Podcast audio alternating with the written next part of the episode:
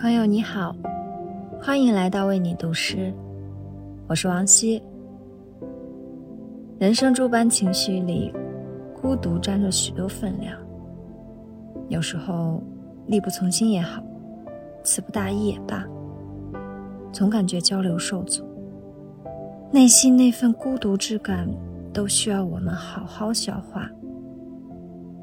今晚，我想和你分享。一首诗人陈先发的作品《孤岛的蔚蓝》。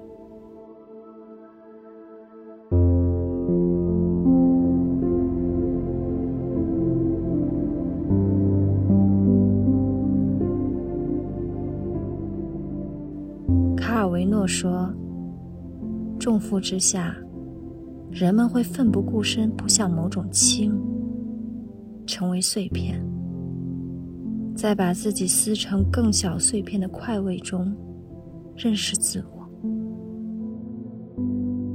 我们的力量只够在一块碎片上固定自己。折枝、写作、频繁做梦，围绕不幸构成短暂的暖流，感觉自己在孤岛上。岛的四周，是很深的拒绝，或很深的厌倦，才能形成的那种蔚蓝。